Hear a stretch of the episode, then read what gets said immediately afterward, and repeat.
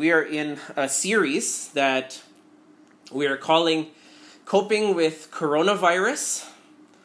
Coping with Coronavirus, and we're all just doing our best to cope with everything that is going on in our world, in our country, in our own personal and family situations. To be very honest with you, this still seems a little surreal to me in fact, uh, we got news yesterday that probably today our area here where we live, uh, DLF Phase 2, is probably going to become a containment zone because a security guard in our neighborhood apparently uh, was uh, tested positive for coronavirus. So we'll see what new changes that brings for us and our neighborhood here. It's hard to imagine for me that just literally seven weeks ago, uh, I was swimming with my kids at a hotel in Jim Corbett Park and splashing in the pool, and that just seems like uh, a world away. It seems unthinkable now, and it, it literally is a world away because the world has changed so much, and the, uh, the world is, is, is a different place now, and we're all being confronted with new challenges, uh, even new challenges every day, new challenges in our own experience of everything that we're going through. And we're so thankful to have uh, the Bible, which has solutions, which has answers for every struggle that we might be facing. And that is what we're looking at to God's Word to see what it has to say about the issues, struggles, and challenges that we're facing um, during this time, during lockdown, during coronavirus. In the last couple of weeks, we've talked about anxiety. Yeah, next week, in fact, we're going to be talking about fear. And uh, we're going to be talking in the coming weeks about handling obstacles and challenges in our lives. And this morning, I want to talk about another challenge and another struggle that's very real for us and for all of us, especially during this time, and that is the challenge of loneliness. Loneliness. And as I've thought about loneliness again, I am absolutely sure that every single one of us, regardless of our situations, are facing some degree of loneliness in our lives uh, during this time. And of course, some of us are literally alone.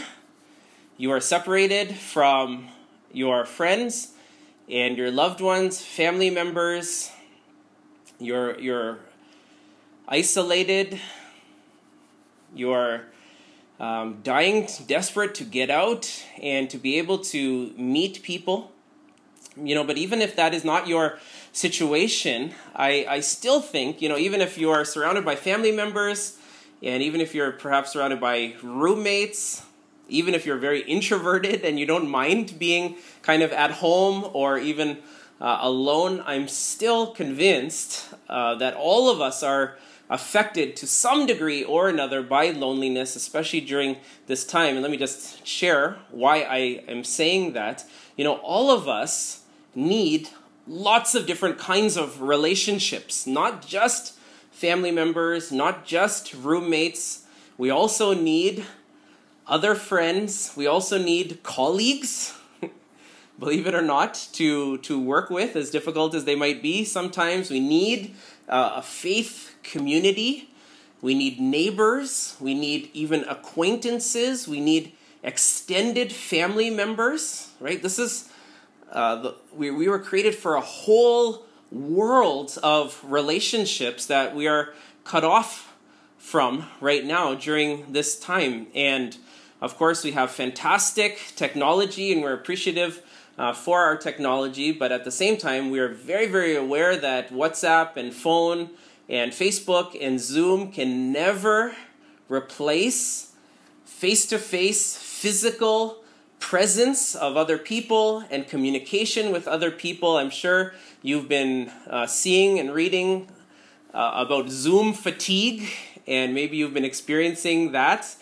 Uh, like I have, you know, this is this is just the way it is. We were created to be in relationship with lots of different kinds of people, and not just um, through a screen, but physically and communicating face to face. And you know, some people, some pastors that I uh, I'm connected with, or even articles that I've been reading, church leaders and so on, they're they've been saying that they're worried that once this all ends, uh, is the church ever going to be the church again? Are people even going to want to come to church and gather together, especially after all the comfort and the convenience that we've uh, enjoyed in a way through uh, Zoom and YouTube and online services and everything else. But you know, honestly, that's not something that I, I feel very concerned about uh, because, in, from my experience and the people that I've talked to, if anything, it seems like this whole kind of social experiment that we've been sort of involved in through lockdown has only given us more eagerness, and it's just proven even more uh, practically to ourselves how much we need to meet physically and how uh, much we want to do that, how much we need that. And so, again, we're all uh, uh affected by this. And, and honestly, and even apart from lockdown, I, th- I, think we all experience a degree of loneliness in our lives. Let me just give you uh, a few examples. Uh, many of you are in positions of leadership of different kinds and different capacities in your in your work and so on. And you know, many people have have pointed it out uh, that, and you might have experienced this also. Loneliness, uh, sorry, leadership is lonely, right? It's it's it's actually lonely to be a, a leader. There's not uh, anybody and everybody that can understand what you're going through as a leader. In fact, this is one of the biggest challenges uh, of being a leader, and, and that is the, the loneliness that you experience as a leader. Another example suffering going through hardships is a lonely experience, isn't it? We've all experienced that. Um, even if you're surrounded by family members, friends who love you, who are supportive of you, or trying to help you, you know, there's so many things that you can't share. You know, there's so many things that you can't even express. It's a lonely experience, almost by default, to go through suffering, pain, and hardship in our lives. Some of you are new uh, in Gurgaon or wherever you're living. Some of you are, are not married. You wish you were married. You're, you're, you're going through um, loneliness in that way.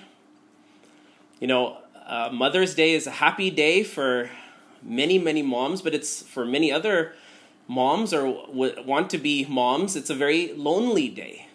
Many moms have their children estranged from them. Many moms are not able to conceive, or many many people would love to be moms, but they're they're not able, for whatever reason they're not married yet. And it's a it's actually a lonely day for them. And by the way, let me just mention one other thing uh, for now, and that is that uh, there's a difference between being physically alone and feeling lonely. I hope you know what I mean. There's a huge difference, right? Just because you're physically alone doesn't mean that you feel lonely. On the other hand, you can be surrounded by people and feel desperately lonely. In fact, that is sometimes the most painful experience of, of loneliness when you're in a crowd and there's people everywhere and they're all around you and and it suddenly hits you that I, I just don't feel connected with these people. I don't feel like these people understand me. I don't i can't relate to these people or if you're in a marriage. And living with your your spouse and maybe even with your family and yet you feel lonely that's sometimes the most painful experience of loneliness. And and all of us experience loneliness in some way or another. And, and again we're so thankful that god's word uh, speaks to us uh, in our loneliness, and especially during this particular time, uh, an experience of loneliness that, that we're all going through to one degree or another. So let's see this morning what God's Word has to say about our loneliness. And for this, we need to begin all the way back at the beginning when God first creates uh, the, the, world and He creates uh, the first human being named Adam. And this is what we see. It's going to be here on the screen, right in the first book of the Bible, Genesis chapter 2, verse 18, it says, The Lord God said, It is not good for the man to be alone. I will make a helper suitable for him. And this is really quite a, a, a remarkable verse because this is, if you just think about it, this is in perfect paradise. This is in the Garden of Eden. Adam is perfect. Sin has not entered the world. And the Bible before this has said the, the, the creation is good, it's good, it's good, it's very good. And then suddenly, here in Genesis chapter 2, God Himself says in paradise, in perfect creation, something is not good. And what is it that is not good? It is not good for the man to be alone.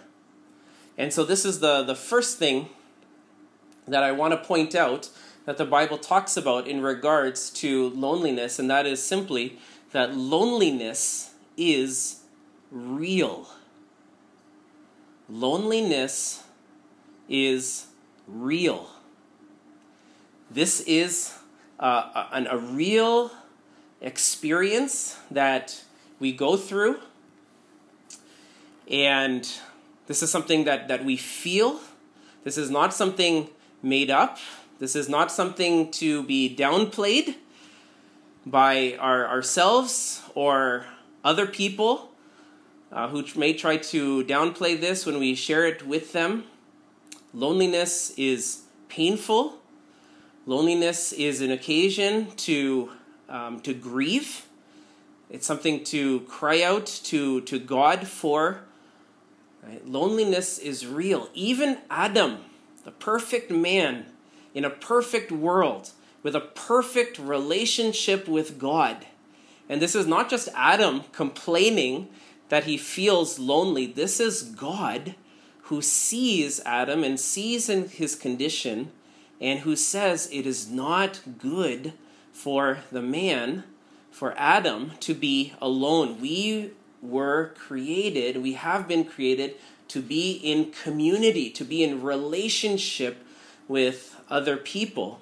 And this is why loneliness is one of the most crushing feelings that we can experience in life. And, and I'm sure that all of us can relate to that to some degree or another. In fact, I was just reading uh, some recent medical studies that were uh, put out, and let me just read this for you. This this doctor or researcher said that social isolation is on par with high blood pressure, obesity, inactivity, and smoking as a risk factor for illness and early death. Did you get that? Social isolation, loneliness, is on par with high blood pressure, obesity, smoking as risk factors for um, illness, even possibly early death. That's what uh, studies and that's what research shows. This is serious, this is real. Okay? Loneliness is real. And so if you feel lonely this morning, it's not a uh, it's not uh, an unusual feeling. You're not strange. You're not uh, alone, even in your loneliness. So that's the first thing that I think God's Word tells us uh, about loneliness. Second thing I want to share with you from God's Word uh, about loneliness, and that is that we must not give in to the lies of loneliness. Loneliness is real. However, often accompanied with loneliness, come, I think, straight from the devil himself, a lot of lies. Lies that the devil himself pours into our hearts that often, unfortunately, go along with the feelings of loneliness. And these, these lies are often debilitating. Loneliness is real. And as we're going to see in a moment, there's things that we can do to move forward, even despite our loneliness, and steps that we can take. But it's the lies. It's the lies that go along with loneliness that often make it so difficult to, to move forward. And so, what are these lies that often accompany a loneliness and that are so debilitating? Well, let me just share uh, a few of these for uh, with us this morning. The lies of loneliness. Lie number one I am alone. Lie number one I am alone. Lie number two no one understands me. Second lie that the devil feeds us no one understands me. Lie number three no one loves me. Line number four no one likes me. And I made a distinction between this one and the previous one because, in, in my experience, talking to people who are, are lonely, even when people do reach out to them, you know, oftentimes people who are, are lonely just feel like, oh, the pastor is calling me uh, because that's his job or because I'm a charity case and people are just feeling pity for me. They don't actually like me. Right? Just another lie. Lie number five I'm too blank for anyone to be friends with me. And you can fill in that blank with uh, any number of things that the devil might be telling you. The devil might be saying that I'm too boring for anyone to be friends with me.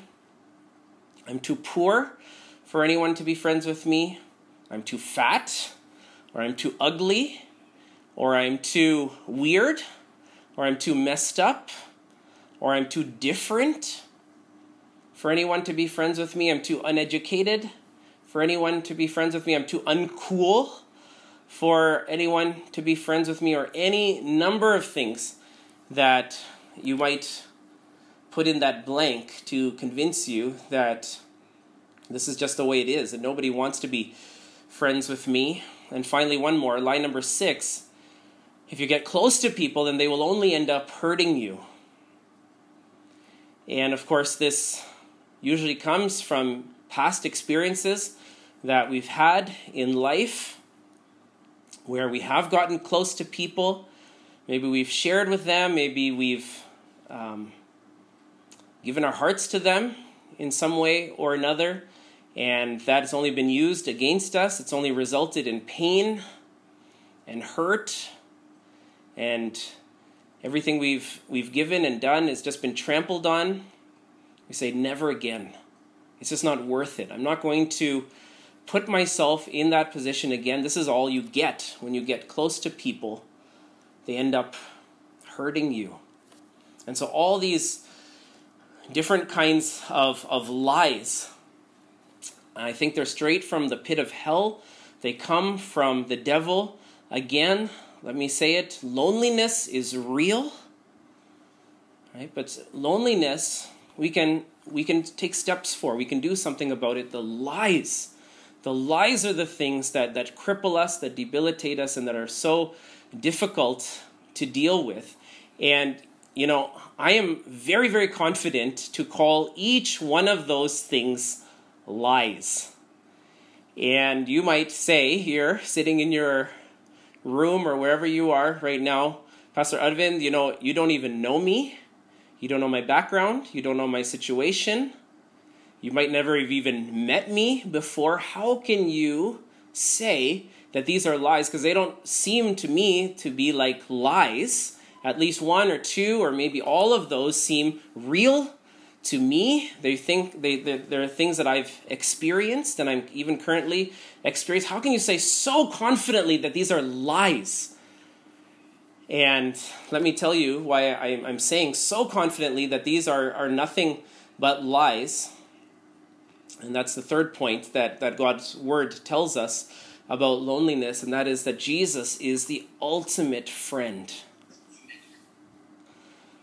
the main reason that I am saying so confidently that these are nothing but lies, that these are nothing but myths from the devil, all of those ones that I shared with you just now is because Jesus is real, Jesus is there, Jesus is the ultimate friend. Jesus is not just an imaginary pie in the sky figment, figment of our imagination to make us feel better. Jesus is alive, Jesus is true, and Jesus truly is the, our best friend, our ultimate friend. And let me just share with you um, how it is that Jesus, just the fact that Jesus is there and who Jesus is, destroys all of these lies that, that I mentioned. Let me just share some, some scripture passage, passages with you very, very quickly. Number line number one, I am alone. Well, what does the Bible tell us? Hebrews 13, verse 5. Never will I leave you, never will I forsake you. Jesus says, Matthew 28 20, Surely I'm with you to the very end of the age. You are not alone. Jesus says, I am with you. Line number two, no one understands me. Well, what does the Bible say? Psalm 139, verses 1 to 4 You have searched me, Lord, and you know me. You know when I sit and when I rise. You perceive my thoughts from afar. You discern my going out and my lying down. You are familiar with all my ways. Before a word is on my tongue, Lord, you know it completely. Someone does understand you. In fact, they understand you better than you understand your own very self. Another verse on this, Hebrews 4:15. We do not have a high priest who is unable to empathize with our weaknesses, but we have one who has been tempted in every way just as we are, yet he did not sin. Talking about Jesus as our great high priest. Right? The one who stands before God on our behalf, he can empathize with our weaknesses because he's been through everything that, that we also go through. Jesus understands you. Lie number three no one loves me. Romans 8 38 and 39, just one of the many, many verses that I could have shared for I am convinced that neither death nor life, neither angels nor demons, neither the present nor the future, nor any powers, neither height nor depth, nor anything else in all creation will be able to separate us from the love of God that is in Christ Jesus our Lord. Not even my own sin, not even my own weaknesses, nothing, the devil or angels or anything else in all creation can separate me from the love of God that is in Christ Jesus our Lord. Someone does love you. And not only does someone love you, but they also like you. Zephaniah 3:17, "The Lord your God is with you, the mighty warrior who saves. He will take great delight in you. In his love, he will no longer rebuke you, but will rejoice over you with singing. What a beautiful verse.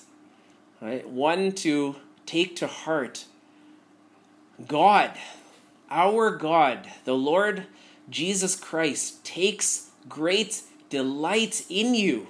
He rejoices over you with singing. He doesn't just love you in some vague, you know, God-like kind of way. He actually likes you. He likes how you are.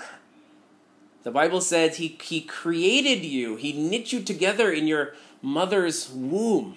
He likes your personality, He likes your shape, He likes who you are. He actually doesn't just love you, He actually likes you. Lie number five I'm too uncool or too weird or too different for anyone to be friends with me. It's a lie. Jesus says, John 15, verse 15, I no longer call you servants because a servant does not know his master's business. Instead, I have called you friends. For everything that I've learned from my Father, I have made known to you. Jesus says to his disciples, and he says to us, I, I don't call you servants anymore. I'm relating to you and I'm treating you like a friend. I'm calling you my friend. I'm friends with you. And just before that, Jesus had said, John 15, 13, greater love has no one than this to lay down one's life for one's friends. Jesus says that he is our friend. Lie number six if you get too close to people, they will only end up hurting you. That might be true for, for some people in this world, but it's not true for the Lord Jesus Christ. A couple verses on this Matthew 11, 28 and 29. Come to me, all you who are weary and burdened, I will give you rest. Take my yoke upon you and learn from me, for I am gentle and humble in heart, and you will find rest for your souls. Jesus says, I have not come to hurt you. I've not come to burden you. I've come to give you rest. You get close to me, you'll find rest for your souls because I'm gentle, I'm humble in heart. And, and Jesus also says in John chapter 10, verse 10, I've come that they might have life and have it to the full. Jesus has come so that we might have life abundantly, life to the full. And so I took a little bit of time to go into all those Bible verses because uh, we need to take this to heart. You are not alone. Someone does understand you, someone does love you. Someone does want to be friends with you, and that's the greatest person of all the Lord Jesus Christ. And yet, you know, it's amazing. Just going back to that last lie that if you get close to people, they'll only end up hurting you. You know, that's not true for the Lord Jesus Christ, but it's very interesting if you just think about it for a moment.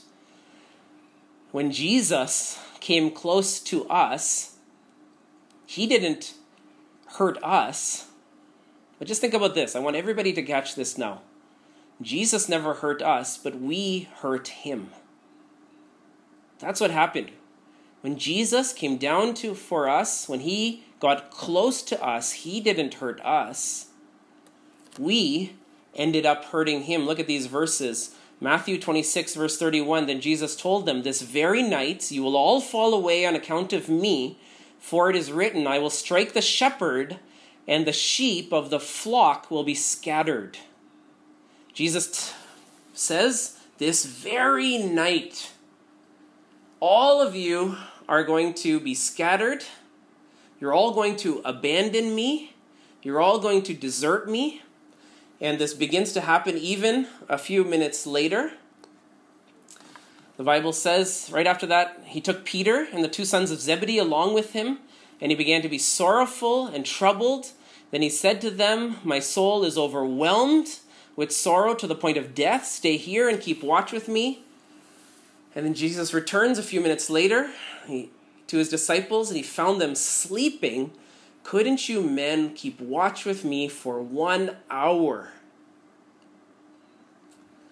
Jesus is, this is the night before his death. He's overwhelmed with sorrow even to the point of death. Jesus is about to die the night before his crucifixion, simply from sorrow and trouble that's in his heart. He takes a few friends to go along with him to pray.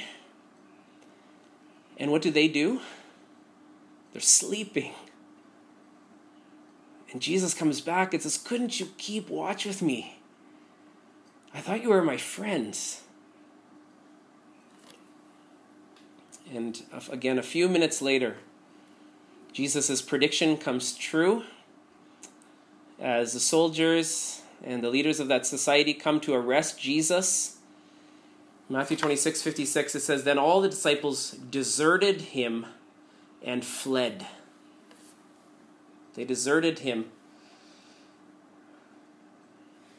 and fled. And so,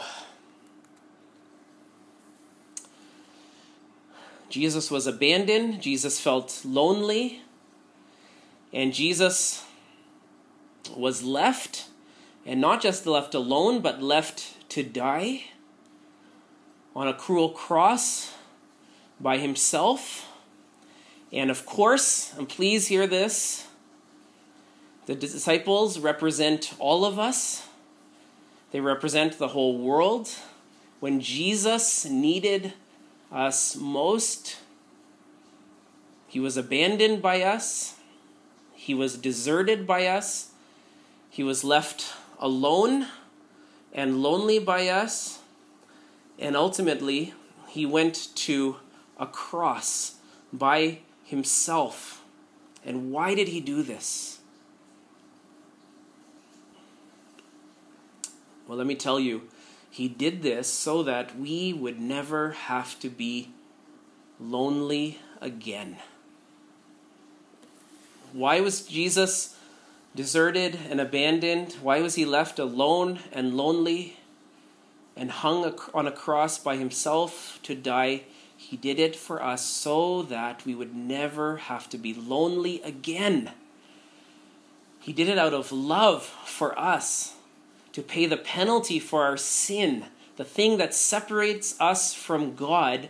Jesus took that punishment, that judgment on himself so that we could be assured that whatever happens, whoever we are, whatever our situation in life might be, no matter how bad things get and no matter how bad we get, we can have that assurance that God loves us and that Jesus is with us, that He'll never leave us or forsake us, and that He'll be with us to the end of the age, that He understands us, and that He'll always love us, and that He'll always like us, and that He'll always want to be friends with us and that He'll never hurt us, but He'll always work, always, everything, somehow, for our good.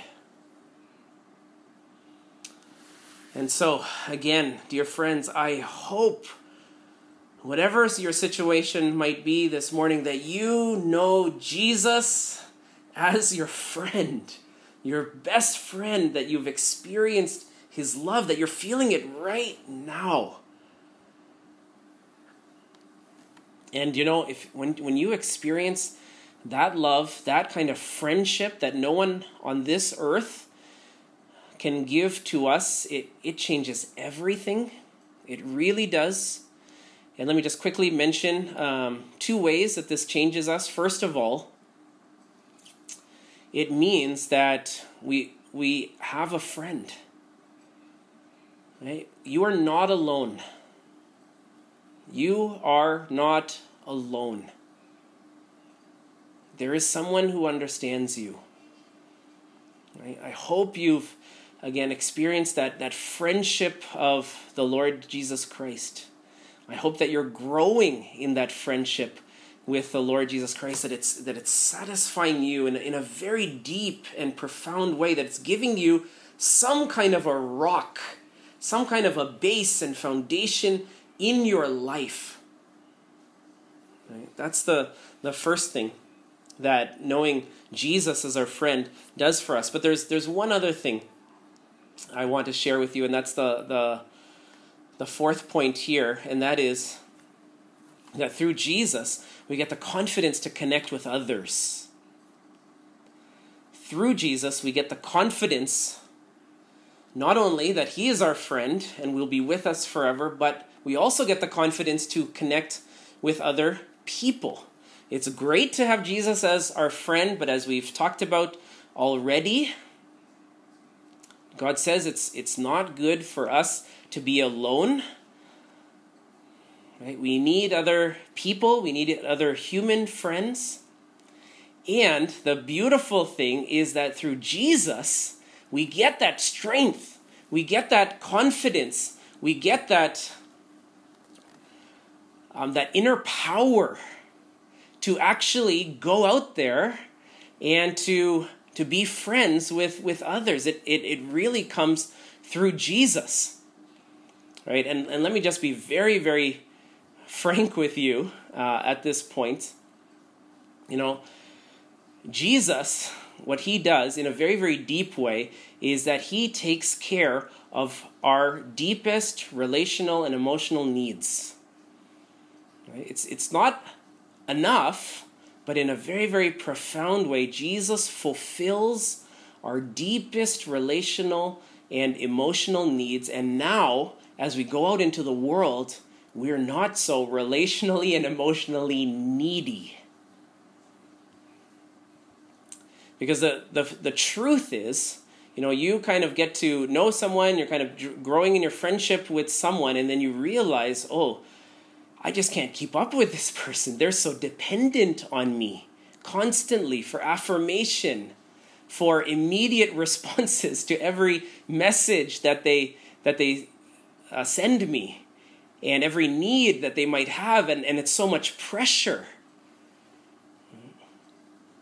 And no friend can can handle that pressure. They're never meant to. And what I would say is let Jesus take that pressure. Jesus can handle that pressure. Right? And that gives us confidence, that gives us the strength to go out and let our friends just be friends.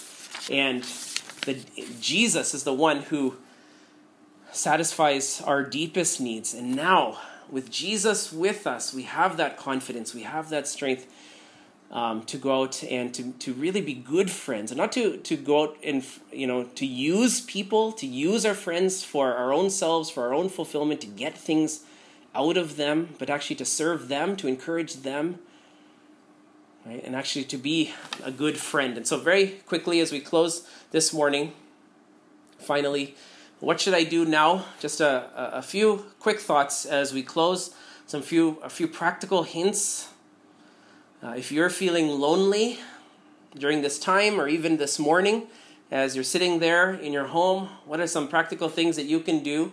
Just some thoughts from from my side. Number one, take the initiative to reach out. You take the initiative. Don't be deceived by this impression that everybody seems to have that that I'm the only lonely one, that everyone else seems to be so happy and everyone else seems to have so many friends. I'm the odd one. I'm the oddball. I'm the one who's kind of always left out. You know, Krisa and I, uh, Krisa, my wife, and I, we talk to a lot of people. We probably talk to people kind of in a deeper way, uh, because of the work that we do. Then uh, normally people um, get to talk to others, and over years now we have seen again and again and again. It's amazing how lonely people are. In fact, a few days ago, Chris and I were talking about this again, and she made kind of this conclusion that everyone in Gurgaon is lonely. She just said it that way, and obviously that's a generalization. But when you just keep meeting people again and again and again and again, you say, Who is not lonely? Right? So don't ever feel like you are the only one right? That you're alone in your loneliness. And everyone is, is waiting for others to take the initiative. You take the initiative and do it again and again and again uh, if you have to. Okay, so that's the first thing. Take the initiative to reach out. Second thing, to remember that friendship takes time. Friendship doesn't happen overnight, it's going to take time. Friendship takes time. Third thing, use your time to grow and to serve. Right? If you've got time now, use it not just to watch TV or to be on Netflix or to be on social media or to eat. use it to, to grow. Use it to serve others in whatever capacity that you can. You know, C.S. Lewis, famous author, he said that friendship is always based on a common interest, some common ground that you have with somebody else. And for a few hundred people watching and listening to this right now, that common ground that, that we have is the Lord Jesus Christ.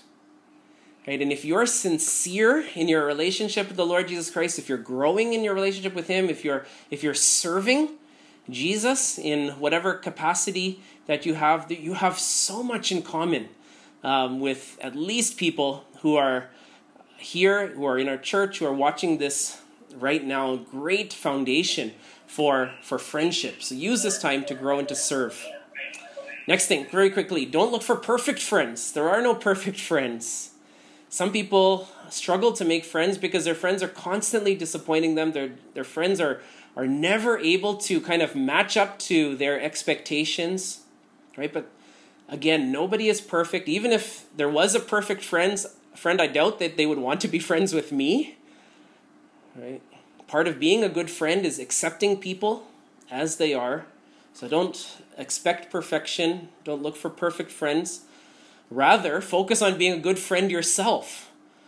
You know, Carissa, again, my wife, she is a part of uh, some some of these women's groups on Facebook, uh, women who are here uh, in Gurgaon. And, and, an interesting post that recently uh, she was telling me about was somebody posted on this Facebook group that during coronavirus, we will find out, and we are finding out who our real friends are.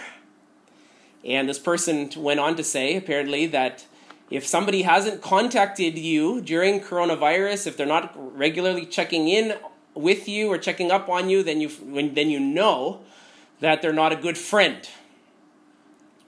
And I said that's ridiculous.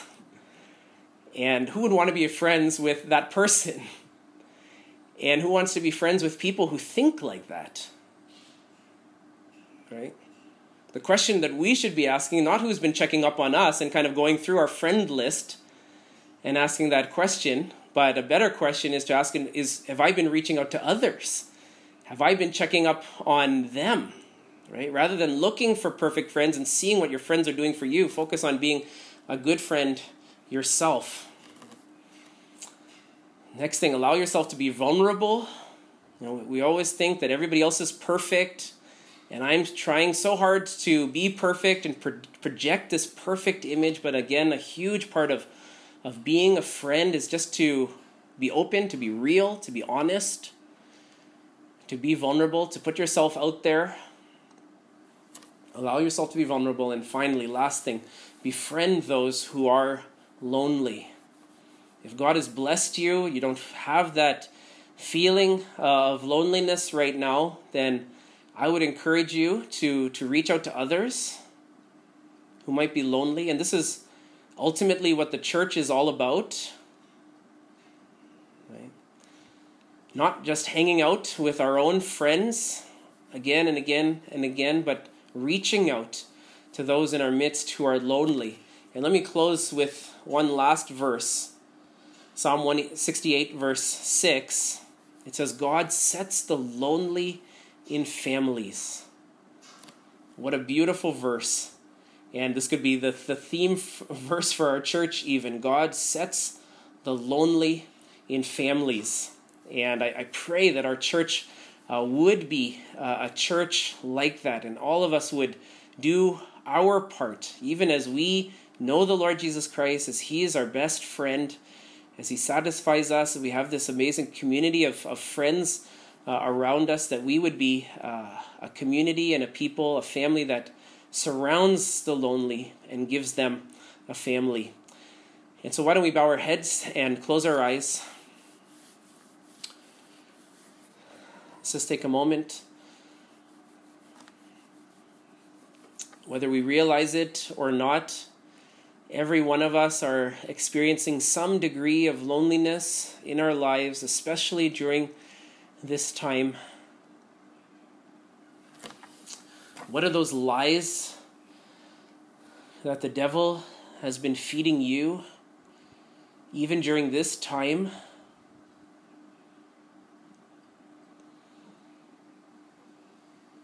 How does Jesus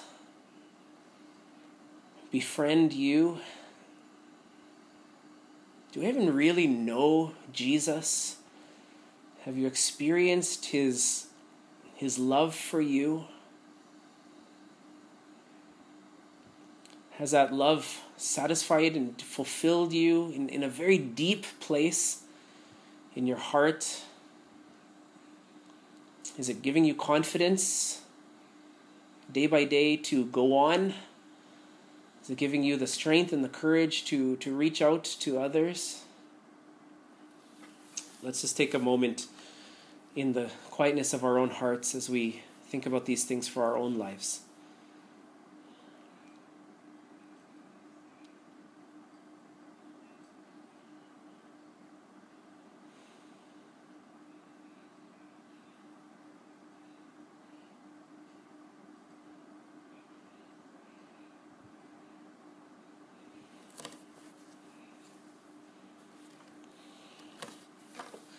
Father God, we praise you. We thank you. We glorify you. Lord, you are real, that you're alive, you're with us. You'll never leave us or forsake us. You're with us wherever we are, even right now, at this very moment, you are with us.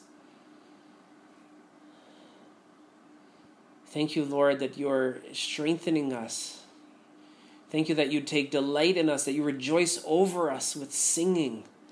Lord Jesus, we thank you that you call us your friend.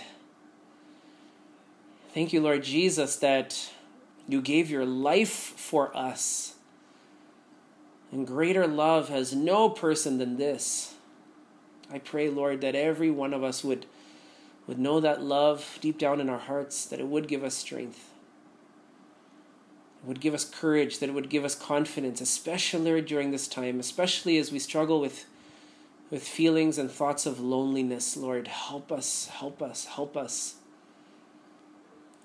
Thank you, Lord, again, that you're with us, even to the end, whatever happens. We give you praise and glory in Jesus' name. Amen. Amen.